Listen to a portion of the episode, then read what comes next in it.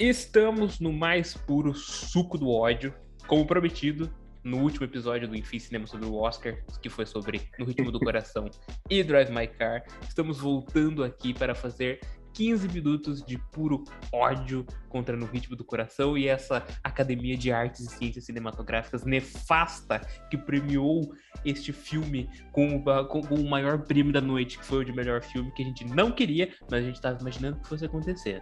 Mas é isso, João, obrigado por voltar aqui para este lindo programa de 15 minutos de ódio. Não vamos vamos tentar vamos tentar manter uh, os 15 minutos prometidos aqui para a gente não se alongar muito, porque esse filme não merece mais tanta atenção assim da gente. É isso, vamos lá. O ódio está te movendo hoje, né? Pois então, realmente, Lucas, bom, bom dia, boa tarde, boa noite, boa segunda-feira após Oscar, para quem está assistindo, aliás, escutando este podcast logo após a cerimônia. E realmente aconteceu o que as prévias, os experts, os bancos de aposta e os sindicatos diziam que ia acontecer. E a Academia de Artes e Ciências Cinematográficas de Los Angeles premiou Coda no Ritmo do Coração, com o prêmio de melhor filme, o prêmio principal, e na verdade foi um aproveitamento de 100%.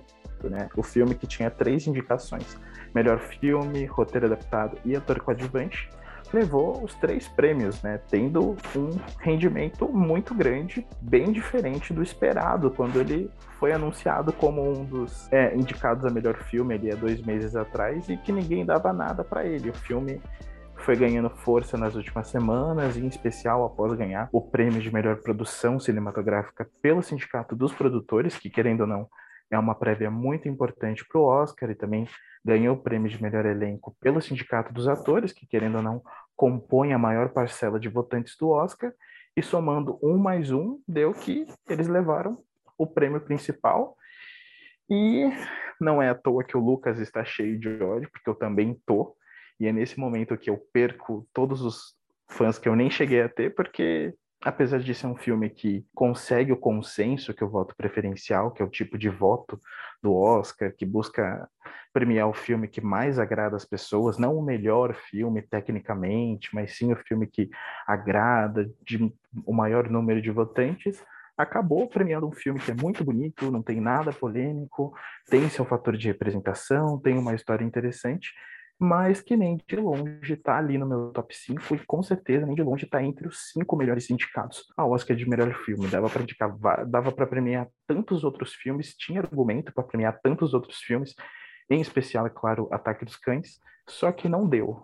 Essa ideia de consenso, de representatividade, que sim, é importante, não me cancelem, e de um filme que agrada a todo mundo, que tem uma história leve, acabou conquistando os corações e os votos, né, dos votantes da academia, e não deu outra. Deu coda causando muito ódio em muita gente, começando por mim e principalmente pelo Lucas, que está muito irado direto da casa dele. Estarrecido. Melhor roteiro adaptado. Vai tomar no cu, pelo amor de Deus. Você tinha a porra do Drive My Car, do, do, do adaptando o Haru Murakami, esse, esse japonês desgraçado vai ganhar merda do Nobel. Você tinha o Duna aí, que levou um milhão de categoria técnica. Dava de melhor roteiro adaptado pra essa porra também. A Filha Perdida, aquela Amy Ferrante lá, sabe? Essa autora aí tá super na moda com as jovens, com as adolescentes. Por que, por que, que vai premiar a merda do remake do, do filme francês com o roteiro adaptado, sabe? E melhor filme.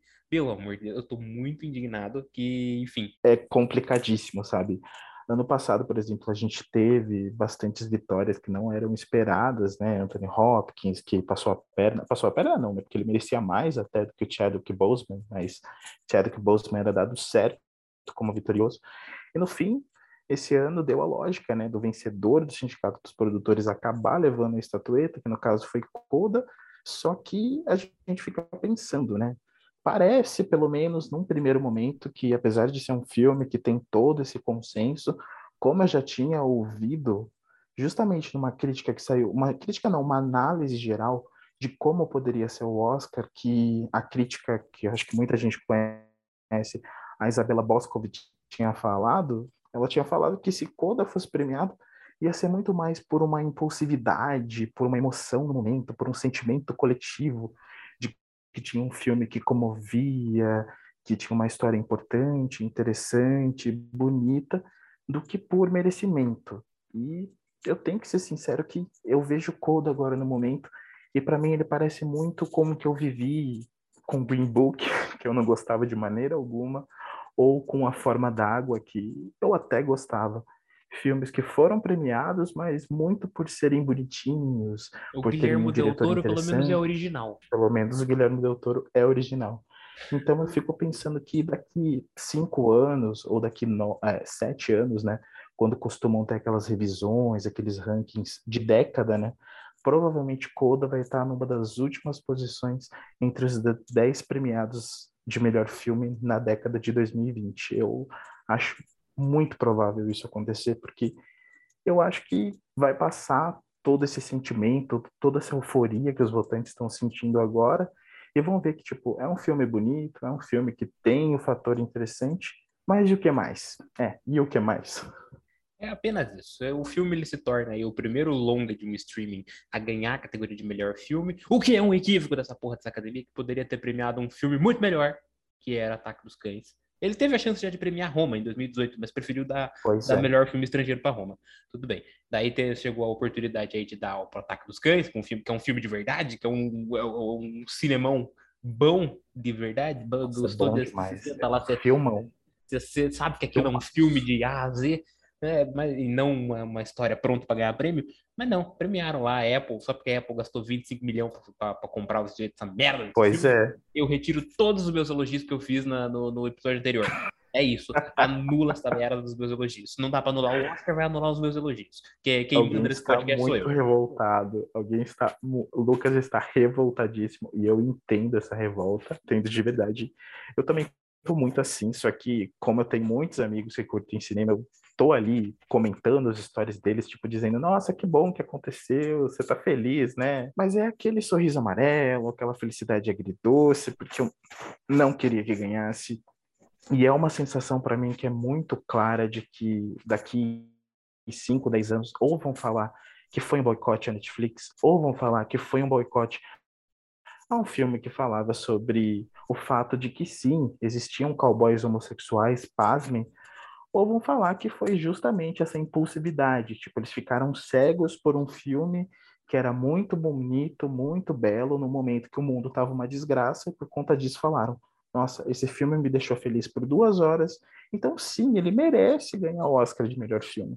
Então eu tenho certeza que pelo menos uma dessas três narrativas vai estar viva mais tarde, e assim, a gente dorme com raiva, a gente, tipo assim, eu não gostei, sei que muita gente não gostou, só que quem vai dormir mais revoltado ainda, com certeza, são os investidores, os executivos da Netflix, já que você já citou a Apple, eu vou citar a Netflix, que na época de o irlandês tinha investido, segundo rumores, cerca de 90, 100 milhões de dólares em campanha, e deve ter investido talvez o dobro disso, sabe? 200 milhões de dólares em campanha pelo Oscar para ter Power of the Dog, para perder isso e perder duplamente, porque ela não só perdeu o Oscar, como também perdeu o título de ser o primeiro stream a ter um filme premiado pelo Oscar de melhor filme, sabe?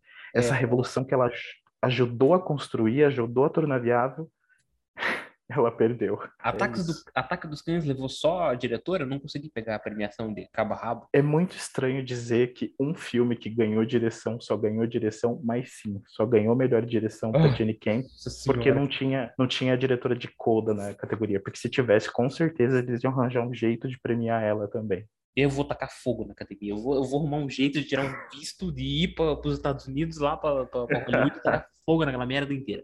Fala, vamos, chega de falar mal dessa merda. Eu quero que quem dirigiu o Coda se exploda. Eu quero que todo mundo naquela merda, aquele filme, vá, vá pro caralho, que é o raio que o parta. Arda no fogo do inferno. é, teve mais equívocos essa noite. Além do, do, do, do, do Coda, teve Belfast, levando o melhor roteiro original. Nossa. Belfast levando o melhor roteiro original. Quem está votando nessa academia, pelo amor de Deus? Ah, os velhos, né? Cima. Vai tomar no cu. Belfast. Ah. A ala britânica, né? Sei lá, tipo, dá pra dizer que foram os velhos, dá pra dizer que foi a ala britânica, mas querendo ou não, não é de hoje que tem aquela narrativa de que as categorias de roteiro, roteiro costumam ser uma categoria de prêmio de consolo, né? Que quando o filme só ganha um prêmio, normalmente Normalmente, quando um filme muito bom, inclusive, ganha só um prêmio, ele ganha roteiro. Só que aí, como eu acabei de dizer, normalmente o prêmio, o, fi, o prêmio é dado para um filme que é muito bom. Então, você pode dizer que, por exemplo, Corra, praticamente só ganhou roteiro. Eu acho que só ganhou roteiro, inclusive. Era um filme muito bom, só que era, tava ali à frente do seu tempo, os velhos não entenderam o terror, então acabou ganhando só roteiro. Isso aconteceu com Me Chame Pelo Seu Nome, por exemplo, que é um filme que a crítica amou, só que tinha a questão da homossexualidade, os velhos não gostaram, ganhou só roteiro. Só que Belfast, que era um filme muito fraquinho, para não ir embora sozinho, não ir de mãos vazias, levou roteiro, só que ao contrário dos outros dois filmes que eu acabei de citar, inegavelmente é um filme muito fraquinho. Ah, Licorice Pizza merecia muito, mano. Merecia deu fé. O Kenneth Branagh, esse diretor medíocre, esse diretor que não fez nada de relevante na carreira dele, tá fazendo adaptação de Agatha Christie, agora uma adaptação merda de Agatha. Christie, tá ganhando do Paul Thomas Anderson, sabe? Ai, pelo amor de Deus, que ódio.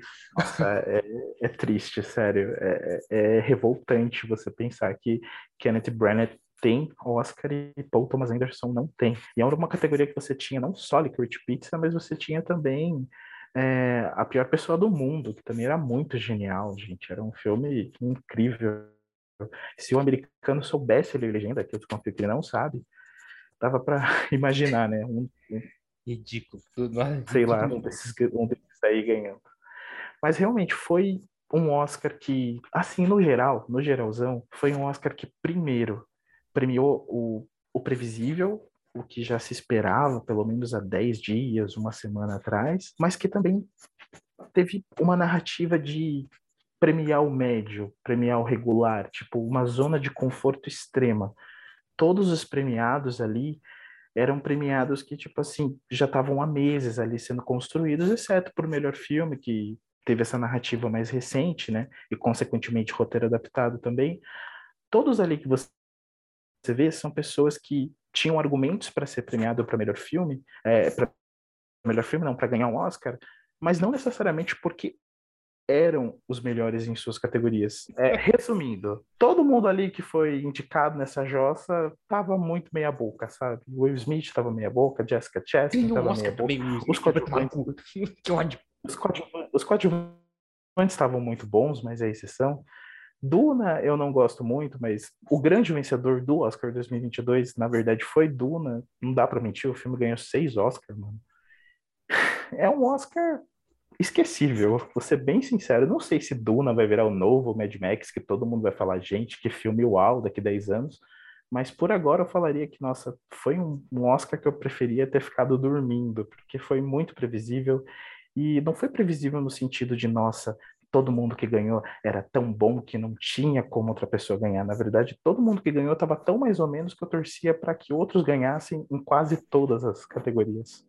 Ainda bem que eu fiquei vendo Big Brother. É a única alegria da noite que é pra gente encerrar esse programa merda. Eu não vou nem editar esse episódio, ele vai pôr bruto, assim, mesmo com um cheio de. Bruto como, bruto como seu ódio nesse bruto, momento. Bruto, rústico e sistemático, é assim que ele vai.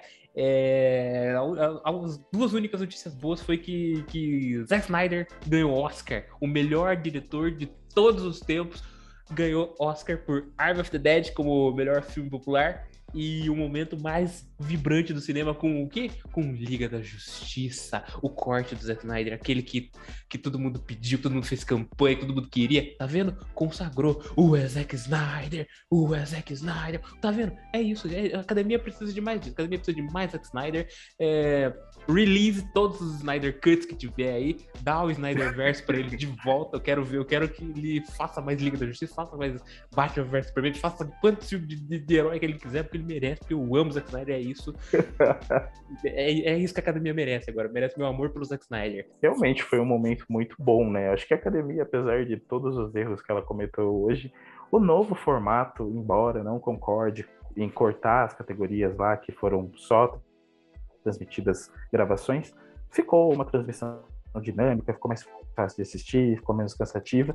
E, inclusive, as partes do Zack Snyder foram gostosinhas de ver mesmo. De verdade, ele merecia, merecia demais. E, bom, vamos ver o que acontece ano que vem, né? É isso, eu espero que o Zack Snyder esteja em mais categorias no ano que vem.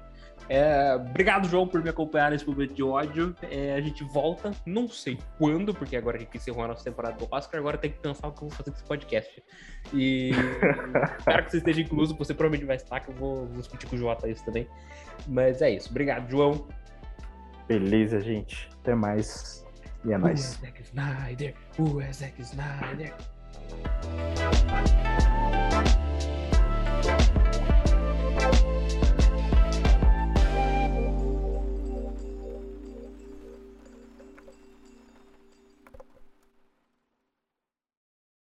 Ponto MP3, produtora de podcasts.